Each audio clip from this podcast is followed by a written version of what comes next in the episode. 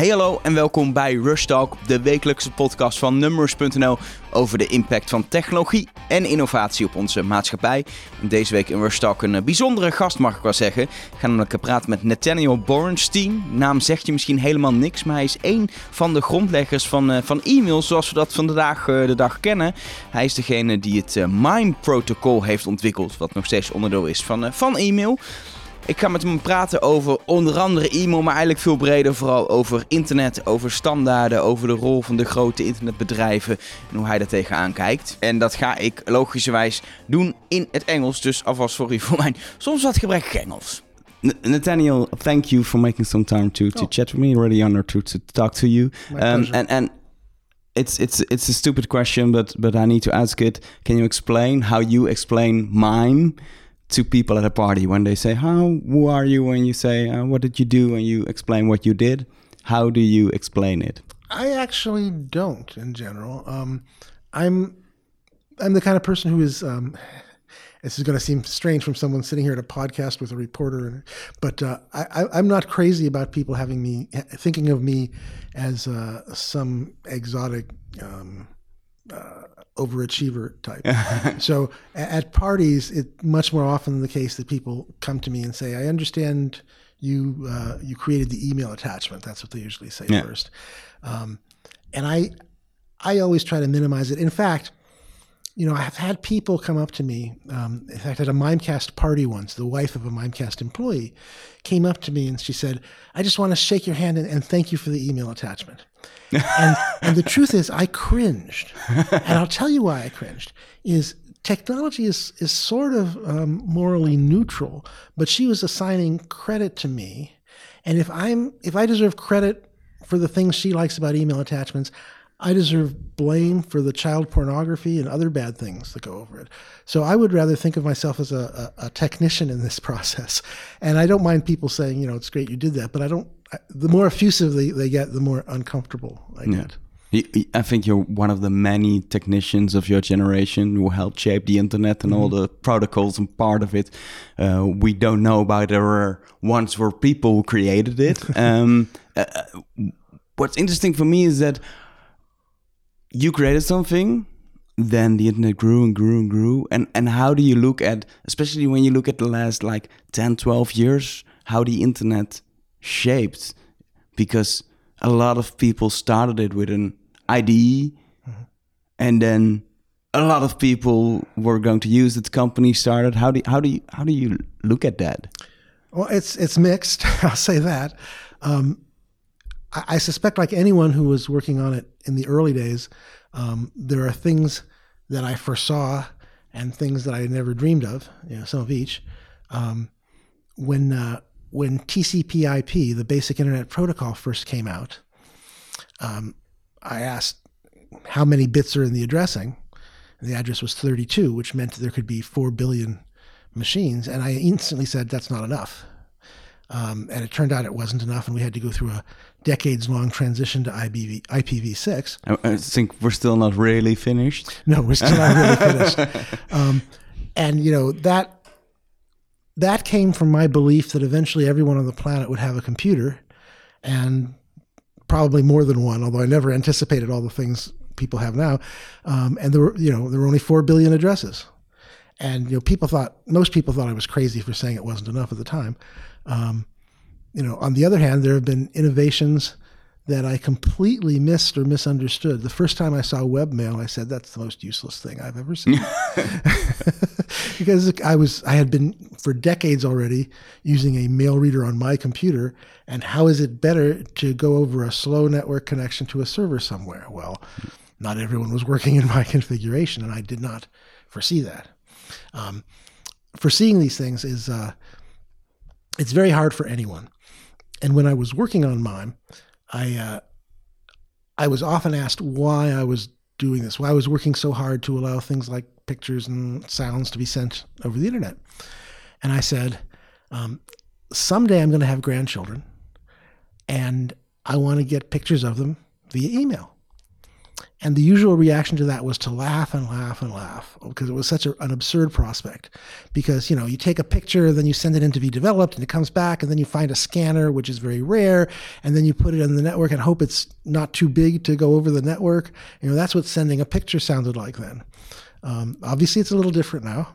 It's a very easy thing, and people do it all the time. It's always the problem that people can't imagine one step further than the first step, so they still think about old school photos Mm-hmm. and they can't imagine that you're going to take digital pictures Right. because they only can send okay you can send it digitally but it's still the same picture and they can't think further i think that still we can just think about the next step and not about the next five steps we're going to take It, it is. It's very hard. And in fact, even as I gave that example, and I did it because for a lot of people, at least, it made it tangible, even if they were skeptical. Um, but when the day finally came, and I got the first pictures of my twin grandchildren, my first grandchildren, um, it was very satisfying to have that finally happen, right? Via email.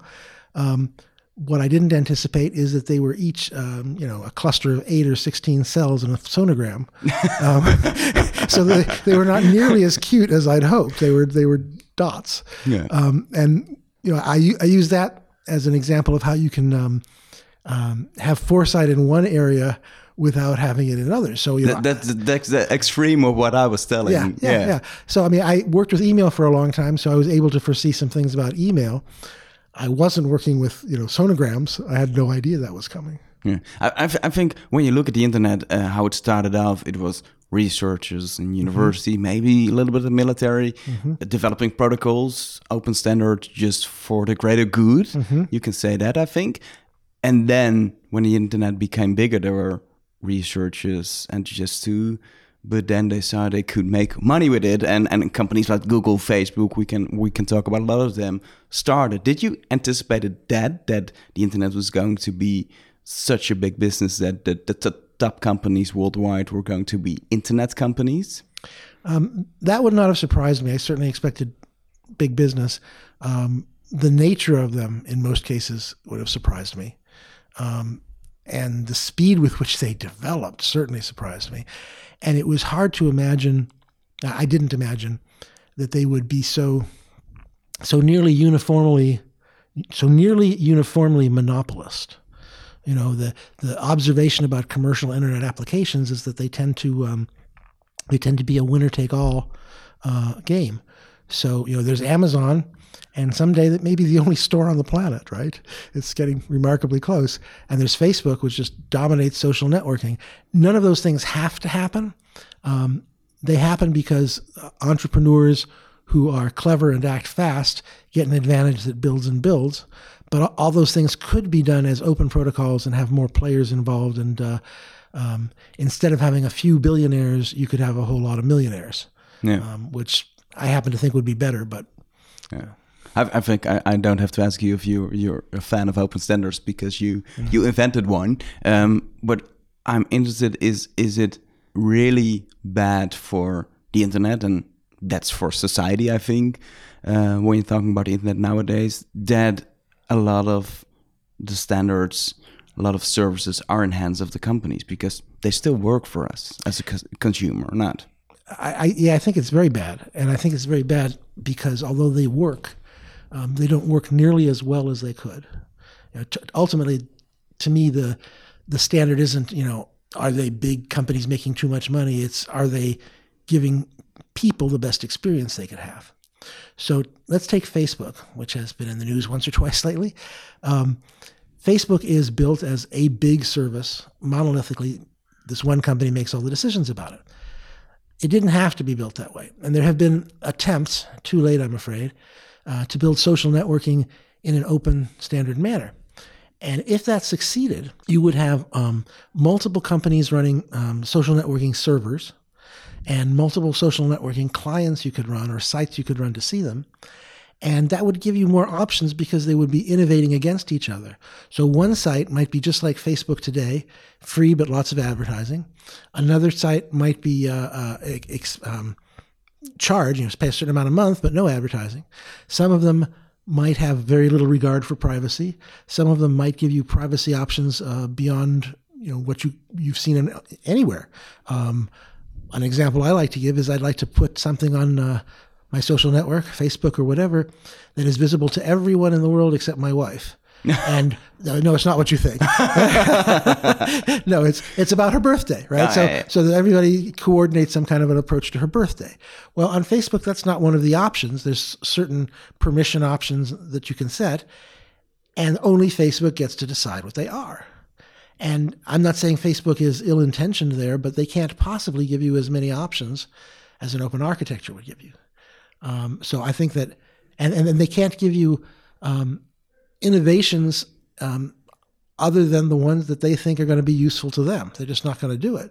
So in an open system of social networking, you'd see more options around various things like privacy and so on, and you would see faster innovation with new features. Yeah. But but when you look at the internet companies, a company like Google does bring a lot to open standards and help develop the internet standards further and want to open source it and not want to make everything a proprietary protocol or something. They really, especially with email, they help a lot of make email more secure and still use open open standards. So they're not always doing the bad thing, making money and taking everything out of it. Sometimes they, they want to give something back to the internet community this or is, not. This, this is certainly true. And, and in fact, Mimecast open source experts, uh, experts, Mimecast open source efforts are an example of, of our desire to do that. I mean, I think a lot of companies are, are quite sincere in that desire to, to give back um, to the internet that's, that's helped them succeed so well. I think Google is a very interesting example because they have done a lot of good things. Um, they've tried to do more good things and not succeeded with them all. I think I thought it was very telling when they first came out. Their slogan was uh, uh, "Don't be evil," which as soon as I heard it, I cringed because I knew they were going to have to be evil at some point. um, you know, it's it's almost unavoidable. Um, and then when they dropped it, they tried to do it as inconspicuously as they could, but it was basically a public statement of "We're going to be evil now." Um, but but they do still do mostly good things, I think. But they're doing some things that are very frightening um, to someone in email, in particular. Um, there's this thing called Google AMP, um, which is uh, a very advanced capability um, for uh, extremely rich email. And the way they're pushing it, if they were completely successful, they could end up with a monopoly on email because they're not doing it as an open standard and there's there's no way for others to participate. So I don't think any of these companies are are purely good or purely evil. I think companies companies are fundamentally morally neutral, but they are steered sometimes in good or bad directions by their uh, um, leaders. So at the moment, Mimecast has leaders that want to be good internet citizens, and we are doing open source and some other things. And you could say, oh, that's a good company. And I do like to think Mimecast is a good company. Um, Otherwise, you wouldn't be working here. That's right. That's right. I don't need the money that badly. Um, but um, I certainly can't prove that 30 years from now, Mimecast won't be in the hands of somebody who's uh, much less savory. Yeah. And is, this is true of every company. Is is it all about money and power? Um, I'd say it's mostly about money and power, but there's a place there's a place for people to be moral beings within that context. Um, my favorite example is um, Mitch Kapor, um, who founded uh, Lotus Corporation, which did Lotus One Two Three, the spreadsheet, and then Lotus Notes. And when he sold Lotus to IBM, he obviously had a bunch of money, and instead of going off and you know building himself a new island in the Pacific or something or whatever it is these rich people do, um, he set out to sponsor um, companies that were both um, potentially successful economically and were trying to do good for the world. And you know he his he put his fingerprints, his DNA into all those companies, and he has tried very hard to take his um, his success in the internet world and apply it to um, making the internet and the world a better place. And I think you'll find that that kind of leadership at a lot of companies. Um, but you know, when there's a transition, it's always a dicey question whether it's going to continue. Um, it's, and it's not just the moral questions. When Steve Jobs died um, and Tim Cook took over, um, I don't think Apple's morality, such as it was, changed much, um, but a lot of their attitude towards products did, and uh, they started to.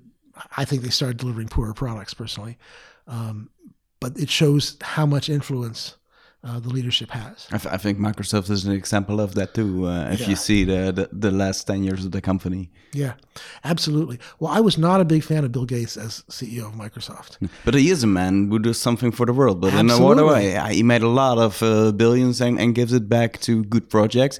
But as a company, he just wanted to rule the world and have his products in Mm-hmm. every company and don't want any competition in the market. Yeah, he had he, he was fairly vicious in his tactics, um, and you know, obviously a really really smart man. And uh, when he made the, the the pivot to philanthropy, he applied that same level of uh, determination and brains um, to philanthropy, and so he's become one of the great philanthropists of the world. Um, there's actually a lot of precedent for that. Andrew Carnegie did it. John D. Rockefeller did it. I'm, I'm sure a lot did it. The idea being, once you've made enough money that you just don't need it anymore, you, you start figuring out how to constructively give it away. Um, and, and that's a sort of reverse example. I said a company is morally neutral. You, you might have said while Gates was still there that Microsoft is an evil company. Okay. And that wasn't quite true. Even if you believed that what it was doing was evil, it was a company that was being led in evil directions by its leaders. And when the leaderships changed, so did that. And now, you know, I wouldn't say it's necessarily the world's most positive company, but it's I, I don't think it's engaged in the kind of predatory track tactics that it had been. So They're, they're, they're much more open nowadays. Yeah, they I are. think especially the last three years they did a lot of work to open source stuff and, and make all the, the techniques they build more open. yeah, it's it's actually kind of remarkable as you know they've gotten more open and Apple's gotten more closed. It's uh, it's Is, fascinating is, to watch. is, is there, uh, when you look back, a moment when you saw we're heading kind of the wrong direction? Wait, who was heading the wrong direction? The internet, because Oh. the companies are coming up and, and, and, and taking, is it, did it already start in the 90s? Um, I think a lot of that depends on where you stand. I mean, assessing the state of the internet is like that old story of the blind man and the elephant, right? You touch the trunk and you think it's a snake, and so on. Um, and, and so I'm I'm a creature of my own perspective. I can't can't help that, and I can say that I was increasingly aware of some of the bad things the internet did, um, while I was um, making my own fortune with a with a startup company, and then when uh, when the internet bubble burst and I lost my fortune, um, I started being even more aware of the bad things, and I started believing the internet was just a bad place, and uh, you know, really overall negative, which was very depressing to someone who'd spent his career building it. Um, but uh, after some years of that, um, I reversed course again and concluded that it was on balance a, uh, a force for good.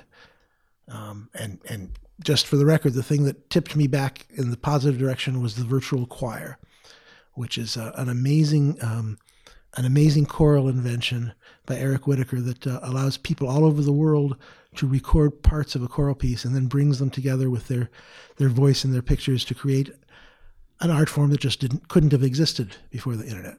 So this is beauty enabled by the internet. Um, so then I decided, okay, I'm I guess I am proud of having something to do with the internet, but uh, it's not like I don't see the downside. And It's never black and white, I think, in our world. So, so there are good things and bad things. And I think anyone on this world says the internet made the world a better place because because it did so many good things, but there are bad things too. it makes me really happy to hear you say that. Um, I don't necessarily think of it as such a, a, a universal consensus, but it makes me happy. Okay, okay. Um, uh, what I was interested um, when you look at uh, open standards and uh, internet and control over the internet, uh, there are uh, a lot of uh, organizations who standardized protocols in the past. Uh, we still have them, but some things are now part of companies and they don't have open standards, so they don't have to be regulated and they can just do what they want. And then you come to the point where where someone has to step up and say, "This is where we we stop. Don't go any further." Because it's bad for competition or for people in the world, and then we have we talk about uh, net neutrality and stuff like that, which came up I think the last few years, and in America came down as hard as it, as it gets up. I, th- I, th- I think you have an opinion about that, and I can hmm, guess what it is. But but but how do you look at that? Well, I look at it as um, you know, there's a choice between trying to make sure the internet is a a, a level playing field um, for all the parties concerned, or a place where big companies can conspire together to freeze others out. Uh, to me, that's that's what net neutrality is primarily about. Um, the thing I take comfort in with regard to net neutrality is that even if America has uh, given up on it for a while, there's nothing that keeps it from coming back. And uh, I'm optimistic that when when sanity returns to my homeland, um, that we will have net neutrality. And sanity is part of the White House, I think. we we can do a, a, different podcast about that or not. that could be a long one. but but but what's really interesting, uh, apart from what's what's happening with, with, with Trump nowadays in, in the US, uh, when you look at the US or the EU, mm-hmm. it's really different how they're operating when you look at internet companies. The EU is really trying to stop them from being a monopolist. Um, there is a, net neutrality in Europe, mm-hmm. and in the US, it's much more open market, freedom. Uh, how do you look at the at the difference between the EU and the, and the US? Well, I guess I have to uh, uh, uh, come clean and you know put on my old socialist hat um, because I've I've always uh, admired uh, European politics a lot more than my own. Um, I do think that, that, I think a lot of Europeans are surprised to hear that what the EU does has a great beneficial effect in the United States. Uh, you know, you think you're making the rules for EU, and obviously they can't be enforced in the US. But if a big company like Google has to do something to comply with GDPR, it's going to spill over into what they do at home, um, the US being home. And so all those uh, those boxes where you have to agree to things which are not the best part of GDPR, but you've been seeing recently, we get those in the US too. And we get them because of GDPR. And that means we are agreeing to the same policies as you, which are probably in general an improvement. Yeah. Um, but when you're talking about it, it's it's kind of stupid that we still have borders where where the EU does some regulations and the US does some regulations, and we have a lot of other places in the world too where can they do, where they can do regulations. It's it's one world wide web. It's yep. one internet. Is there is there a way we can have one world governmental structure for the internet. Yeah, yeah, they could be, but I wouldn't hold your breath. Um, actually, when I was uh, uh, with uh, Computer Professionals for Social Responsibility, I was on the board and for a while president. Um, we had an initiative uh, called One Planet, One Net, and that's precisely what it was about. Was the recognition that um, there was only one internet, that it was a resource for all of humanity, and that it needed to be treated as such and made available on an equal basis. Um, I guess you can tell how successful that was. um, you know, the reality now is uh, realpolitik. Um, the EU, the United States, and probably China are big enough to set policies that affect the rest of the world. Um, and if you're in any place smaller, you know, you can set policies, but these other regulations and effects are just going to blow over your borders like sand. You know, it's it's it's uh, there's there's nothing that Uganda can do um, to make its internet significantly different than what the EU and America are already doing to it. Um, I certainly agree that it's a um, as a global resource, it needs global um, administration of some sort. I don't know that I'd necessarily say governance because I'm not sure I believe governance is the right model for thinking about the internet. Because uh, then it's not open. Well, because yeah, because somebody's in control. It's like what I said about uh, um, a company that I think really highly of and I think is being, behaving very ethically, like Mimecast today, I can't predict that in 30 or 50 years it won't be something very different. You know, we could set up the world's greatest global governance for the internet, um, and then at some point, you know, somebody like Donald Trump will take over. And you know you have you've, you've provided him with a huge weapon in that regard. So I think it's it's more subtle than that. Um, I, I think uh, I think Orwell may have had it right. You know, we have um, you know, Eurasia and East Asia um, and America, I guess it was, um, several uh, centers of gravity, and they will promulgate somewhat different policies, and those will bounce off each other and affect each other, and over time they may change and tend to converge, but there will be new issues too, and I think that's probably healthier than putting all the power in one place. And I'm speaking as someone who used to be a member of the World Federalist Society, um, which is for world government, but in a very federalized form for precisely that reason. Um, you want you want global guarantees about human rights, and you want globally open markets and things like that. Um, but you don't want, you know, one lever of control for all of that. So, so the situation nowadays, where the EU the EU regulates some things and uh, US regulates some things, it's not that bad as you maybe think. It's not that bad a model for going forward. I mean, I would not necessarily say any of them, you know, EU, US, China, have the right regulations necessarily. I like the EU's best at the moment, um, but I think it may be a good model for evolving towards better ones um, while protecting against uh, global dictatorship. And, and and what could a better one be? What, especially the is in the right right track. Mm-hmm. What what's the next thing they should do to to make the internet a more open place? Well, I think I, I think requiring that new protocols, new new applications, be built on open protocols would be a tremendous step forward. Um, now, I don't necessarily mean that has to happen from day one because if you're a tiny little startup building something really new, you probably don't have the time to get involved in the standards process or anything like that.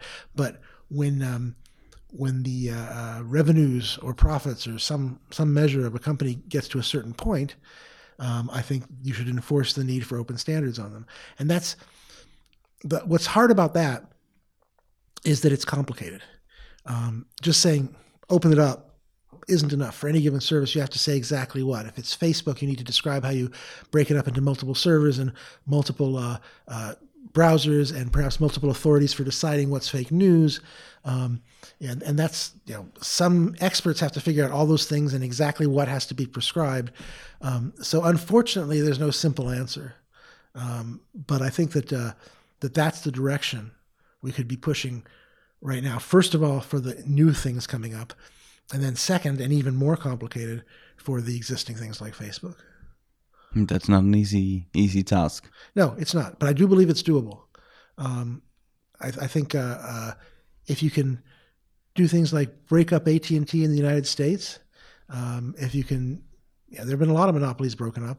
Um, Standard Oil, um, I, I think you can do that with monopolistic entities like Facebook in a way that doesn't overly punish Facebook, um, but that uh, creates multiple players in, in the same game. Do, do we have the right people in, in governments to do that? I think I think in in my opinion there's not enough techno- technical knowledge about the internet and, and a lot of other things in, in, in, in governments. I think all around the world. It doesn't even depend on the country. It's it's a well, governments do a lot of thing. things that the politicians don't have enough knowledge for. You know, I don't know what the comparable agency is here, but in the United States we have something called the Food and Drug Administration that regulates the safety of food and drug. It's surprising from the name, um, and uh, the politicians who set that up, they have no idea how to analyze. They don't even know how to look through a microscope, right? I mean, they know nothing, but they know enough to be able to um, participate in finding the right experts. And that's what I think we need here. I think um, if you're look, talking about something as as uh, as major as breaking up Facebook, you need a group of experts in internet technology and some economists who understand, you know, the consequences of each step and what kind of how big a fine to threaten them with should be and so on because you don't want it to be so small that they just ignore everything you say and you don't want it to be so big that it kills them. Um, and you know probably a few other kinds of expertise. Um, so yeah i don't I, I don't think you can realistically expect your politicians to be experts in everything in fact you probably can't expect them to be experts in anything except handling people's political uh, disputes. Yeah, but they still need to be surrounded mm-hmm. with people who know mm-hmm. the stuff, and I think that's that's a problem too. Mm-hmm. And there, there is an overlap here. Um, you know, when I did the mime work, a lot of people thought think that that it was a big technical achievement, and in fact, most of the technical things like sending cool stuff through the mail, a number of us had done before. Um, I was one of several people who built systems that did that, but they didn't work with each other. Um, and in fact, uh, uh, I'll tell a little story if you don't mind. No problem. Um, I, I, had been one of the builders of a system called Andrew at Carnegie Mellon, which was one of the first uh, multimedia mail systems that was widely used. And because it was this new cool thing, we had this endless stream of visitors who wanted to see it. And one day, um, the visitor was Steve Jobs. And he was very good at deciding what he liked and didn't like. And he basically took one look at our system and tried to hire my whole team. and uh, none of us went. I had heard what it was like to work for him. Um, so that didn't happen. So he went back to Next. This is when he was with Next Computers and uh, built his own team to build multimedia mail. And, and they built what was then called Next Mail and has evolved into the Apple Mail client to this day. Um, so actually, it looks like Andrew to this day. Um, he was good at that, looking at the, oh, he, the work someone did and then mm-hmm. just build it uh, for, for, for his own company. He knew what he liked. Yeah. yeah. Um, and so I, you know, I, that didn't bother me at all. Imitation is the sincerest form of flattery, right? But now my users could send pictures to each other, and his users could send pictures to each other, but we couldn't interchange. And that's what got me started on working on standards, what became MIME. And uh, MIME was not a technical achievement. As I said, we and Apple, I mean, sorry, Next, and several others had some software that did that sort of thing. It was a political achievement in that I got I and my partner got 100 opinionated email geeks to agree to do things the same way. Uh, and that was that was a political achievement that required technical knowledge, you know, to get in the door. And I think you'd see a similar phenomenon with people trying to figure out how to regulate Facebook. You need people who are technically astute, but also um, were good enough communicators, um, good enough politicians, if you will, to work together um, and and come up with an answer. And I think there are a lot of highly complicated technical things in government that work that way. I don't think I don't think for the internet it would be an entirely new thing. I, I think a really good example to, to talk about what's happening nowadays is is yeah the the the start of, of voice assistants. There are a lot of companies mm-hmm. building their own thing. You have Amazon Alexa, mm-hmm. Google Assistant, uh, Microsoft Cortana, Apple Siri. Every company has an assistant, and it's really it's I, I think it's one of the most closest next thing I've ever seen on the internet. Well, they are they're, they're, they're totally independent. They have nothing to do with each other. But it's it's also not clear that they need to be standardized.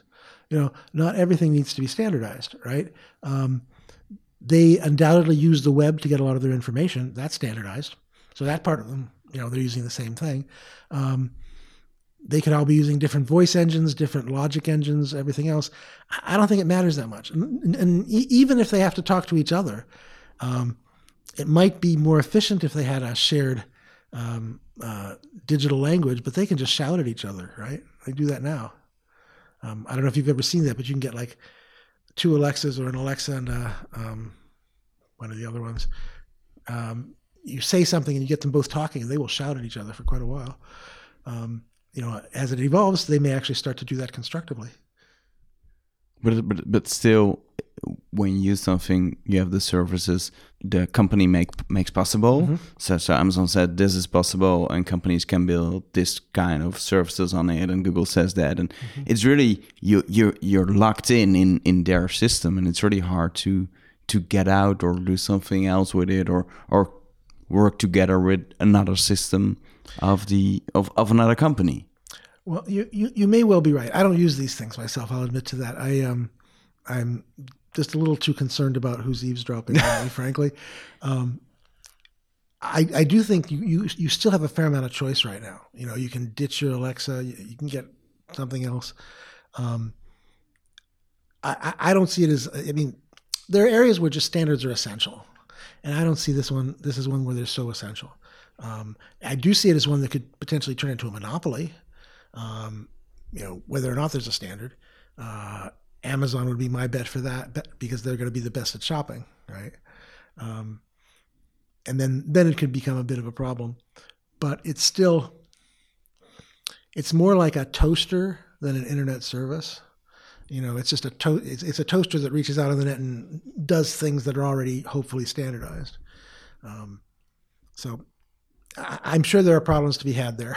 I'm just and, not and, as aware. And, and, and when we zoom out and look at, at the AI that drives it and a lot of AI development that, that's happening, do you think some technologies in AI needs to be open and standardized because they're so important for everything that's changing nowadays? Actually, quite the opposite. I think um, I think it's given that AI is not really very I Um, there's, there's there's not much to it there. I think having sort of alternate versions of it around is probably a good thing. Um, I, I, I, certainly don't see a lot. It, it, it strikes me as uh, as worse if it was all the same everywhere. You know, the if they all made the same mistake, right? That that that would be worse.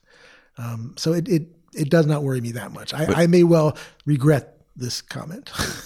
but but when when you when you look when you look at an AI, it's it's the development is so different than the development of of the basic fundamentals of the internet were back in your days. Mm -hmm. That happened at universities and was, was was open and was just researching. And AI, a lot of stuff is happening in companies in mm -hmm. closed labs and and and, and staying yeah. at, at the company and they get a um, the rights to use it and, and, and sell it and stuff like that. Yeah, that, that's that's certainly potentially disturbing. The fact that it's it's all um, closed and uh, and and you know corporate. Um, it would be nice, and I suspect at some point we will start to see uh, some you know uh, academically generated um, AIs. Um, but by the way, I don't believe they're AIs. I just I, I think that term is misused so terribly. Um, they are uh, uh, speech-driven command engines, um, and they they've gotten pretty good. But you know, uh, ask it about problems in your relationship. you know, ask it uh, ask it for advice about your career. You know, it's going to be a long time before they even simulate human thought. Um, you know, and the the gold standard for that, of course, is the Turing test, where um, you, you see if people can tell whether or not it's a, a, um, an AI or a, a, person on the other end. But even when someone when one of them passes the Turing test, I think we'll probably have to treat it as intelligent but it's not at all clear to me that it will be. Um, you know, the the the way it does its thing is so different from the way we do our thing that um, that it's, it's hard hard for me to believe it's necessarily uh, comprehending us. Um, and I also think that we are more than an intelligence. We are embodied minds. And embodied minds are driven tremendously by the experience of our bodies too. You know, if you had a cold today, this might be a crappy interview, right? you know, um, and and and by the way, I, I hate to tell you this, but you're going to die, you know? and these AIs aren't. You know, they have a totally different experience of, of the world than we do. Um, so someday they may be as interesting as us and and as worthy of interaction with, and perhaps as worthy of not killing as us. Um, but I, I don't think there's. I think even then they're not going to be um, anything that you and I really think of as intelligence. Okay. This is a kind of philosophical thing. I need to talk about it a little bit further after we're finished. Uh, uh, two things I want to talk about. Uh, uh first, uh, uh, you already mentioned China. I think one of the most actual things going on is is is, is yeah Google maybe going to China. Mm-hmm. How do you think about that? Because that's really about closing things and mm-hmm. just making kind of a, a centered Google for, especially for China. Well, you know, I think it's fine. They're allowed to be evil now, right? They change, change their motto. so, you know, what's the problem? Um, you know, I suspect, I, I, I used to know a lot of people at Google. They've mostly moved on. I suspect that they are at least telling themselves that they're going to go in and help improve things. Um, I, I, suspect their intentions are good. I suspect it's even possible that they might succeed in that. Um, but a lot of people have believed for quite a while that increasing um, uh, commerce and interactions with China would lead to them opening up their society. And there's not a lot of evidence that it has. Um, so, you know, good luck, Google, I would say, if that's what, you know, I think they're they have a much better chance of making money than of uh, having that effect. And that's and that's that's not bad for them to to just make some money. Well, I I think it's I think it's probably evil. Um, you know, I think if they're going in with the intent of trying to do good, then it's hard to say up front that it's evil. I mean, you know, what do you say to someone who says, um, "For the good of the world, I'm going to shoot him"? You know, um, well, I'm misguided, right? Um, Google may well be misguided here. We, we shall see. Yeah. We, we can talk about it in a, in a few years, I sure, think. Sure. Um, I, I, really hope I'm wrong. Okay, I hope they go there and help open up the society. That would be great. Yeah. When, when you look at the internet nowadays, uh, one of the, the, the strangest things I think is uh, that we still use, especially with email, so much of the old old protocols Uh-huh. that were invented in like the 90s or, and even earlier. Let's say early 70s yeah, for email. that that's where it started with, with it. Actually, 69, I think. Do do you think email is ever going away? Well, there's a couple things to say to that. Um, one is, you know, when I talk to people who are going to replace email with something else, and I ask them what it's going to do, they tend to tell me, well, it's going to have, you know, store and forward messaging, and it's going to have the ability to put messages in multiple languages, and it'll have subject headers, and it'll have um, uh, the ability to send to multiple people, and probably it'll have something like a CC function. And you know, by the time they're finished describing it, it is functionally email. And so the implicit assumption seems to be that if we do the technology differently, we'll get a better result. And I think in some very small ways that's true. I think you could save bandwidth by having it all 8 bit from the bottom up. But I don't think most users are going to find that that's a big improvement. you know, they're not going to notice. Um, I, I think most of people's complaints about it are intrinsic to anything that became the dominant messaging paradigm uh, for billions of people. Um, so you know, if uh, if there was some other program that was sending you 100 messages a day, you'd probably hate it just as much as you hate email. Um, I think nowadays a lot of people are complaining about how much stuff they get in their groups uh, in WhatsApp or something like that too, because it's just it takes so much of your time in a day. Yep. Now, the other part of your question, I think, um, had to do with the age of the email protocols. And that is a reason why, for example, there's 7 bit instead of 8 bit in some places that make it less efficient in ways you never notice. Um, but I don't think that's any reason to expect they will be replaced. And the reason I think about that is I think about the human body, or really most animals' bodies. You can find examples of this, where the um, traces of evolution are painfully visible. So we evolved from four-legged animal, you know, from walking on all fours to walking on our hind legs um, a while back. Pretty much everybody now, um, and uh, we did that. Our backs had to change a lot, and our backs, it turns out, changed just enough to support us well, to have some children and get them to be like seven or eight and able to take care of themselves. Okay. And then our backs start going because they just really are, aren't well designed for bipedal motion. Okay. But we stop there because now there's no spur to evolution. We've already produced our children and you know we're just stuck with these backs. So if you were to design a human being from scratch, the very first thing you do differently is the back. Um, the vast majority of uh, adults over a certain age have back troubles. You know, it is just not a well designed. It's, anybody who believes in intelligent design should try to explain to me why we have backs like this. Does God hate us? You know, um, so you know, I, I, I think what happens to successful things in in um, in natural evolution is that they develop cruft. I mean, we have all this DNA that's called junk DNA that, as far as we can tell, doesn't do anything. Um, I think the seven-bit part of email is a lot like that. Um, we know how to fix it since unlike human bodies, we can actually build it, but it's not worth the trouble because we've got this enormous pile of uh, stuff built on top of it. Um, so I think we'll always look back. Another great example, to pick a really simpler one, um, is AC power. Now we all know that America and the rest of the world have different voltages, and that's kind of weird. But what's really weird from a modern perspective is that you have AC all through your house, and then you have all these devices that take DC, and every one of them has some kind of a converter brick that converts it. If you were designing the system from scratch, you might have AC to a few places in the house for the heavy appliances, and everywhere else you'd have DC with a standard plug. And all the power bricks in the world would just go away. You'd have cords.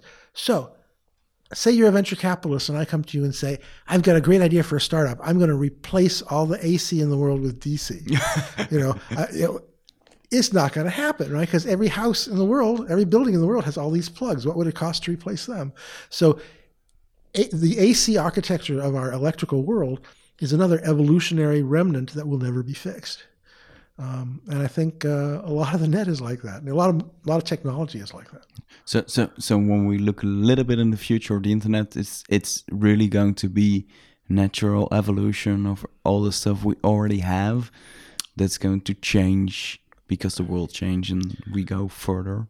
It, the one thing I, I wasn't sure about in what you said was natural evolution, because natural is sometimes That's what you said. You had, you talked about natural evolution. well, that was true of our backs. Yeah. yeah, okay. But when we talk about the internet or the AC, um, you, you, you, there's a question of whether what humans do is causing a natural evolution. But let's say it is, then, then, then yes, I agree. Um, and I think that when somebody has a brilliant idea and builds something and has a startup and it takes over the world and they make lots of money and it becomes part of the infrastructure, that is a step in evolution. Okay. Um, it's the reason why changing something like Facebook is really hard because you're basically trying to change something that is the result of some non open evolution. You know, Facebook wasn't designed to look exactly the way it does now. It's changed and changed over the years. So it has its own traces of evolution inside it. And I think those I think it's just it's much easier to build on top of what's there than to change it. That's the bottom line. And so if you could come back in a thousand years, I think you would still see seven bit email. um, and I think you would see a whole bunch of other stuff on top of it that that amazed you, and you'd say, "Really, still seven bit email? Why would we have changed it?" You'll also see AC power in the walls. And and and the work you now do at Mimecast is is building evolutionary on the standards that already are there. Yes, and and in particular, tackling new problems that aren't solved yet. So you know, we're in the business of providing email services uh, to business. And the first step in that is providing really good services that everybody understands, like email security and archiving and so on, which we're very good at. Um, but the next step after that is thinking of what is going to be useful to business in the future. Um, so, if I can give you an example, um, this is something we have patented but not yet built. Um, imagine that we have a program running that looks through the archive and finds you know, looks through all your messages and everybody else's, and finds people who have who are working on very similar topics, related topics, but never talk to each other. Their communications distance is high. We're thinking of a larger company now, right? Um, and then it, when it finds those people, it just introduces them. says, "You have common interests. You might like to talk." Um, I, I firmly believe that a company like IBM, where I used to work, had 400,000 people. A system that did this well could save them a billion dollars a year because there's so much redundancy in large organizations. So that's a service I'd like to see us eventually providing to our customers. And there's a host of things like that. The, the email itself isn't going to change that much, but the way we handle it, the way we protect people from the bad things in it, the things we build on top of it, that's going to continue to evolve. Yeah. I think we can we can go on for an hour talking, but I I think we we had a lot of interesting topics mm. for now. Thank you so much for your time. Oh, my pleasure. En good luck with all your work. Thank you. Appreciate it. En daarmee komt er dan een einde aan deze editie van Farmers Talk. Wil je mij nog wat vragen, dan kun je me altijd twitteren. Elger is mijn twitternaam. Of stuur een berichtje naar @numrush om deze redactie te bereiken. Je kan ook altijd met ons chatten via facebook.com slash numrush. Wil je deze en andere afleveringen van Rush Talk nou uh, terugluisteren of wil je te delen met anderen? Rush is tegenwoordig gewoon te beluisteren via Spotify. Heel simpel, in het zoekvenster even Rush Talk intikken en je vindt vanzelf alle afleveringen daar terug. Hartstikke handig. Voor nu zeg ik tot de volgende.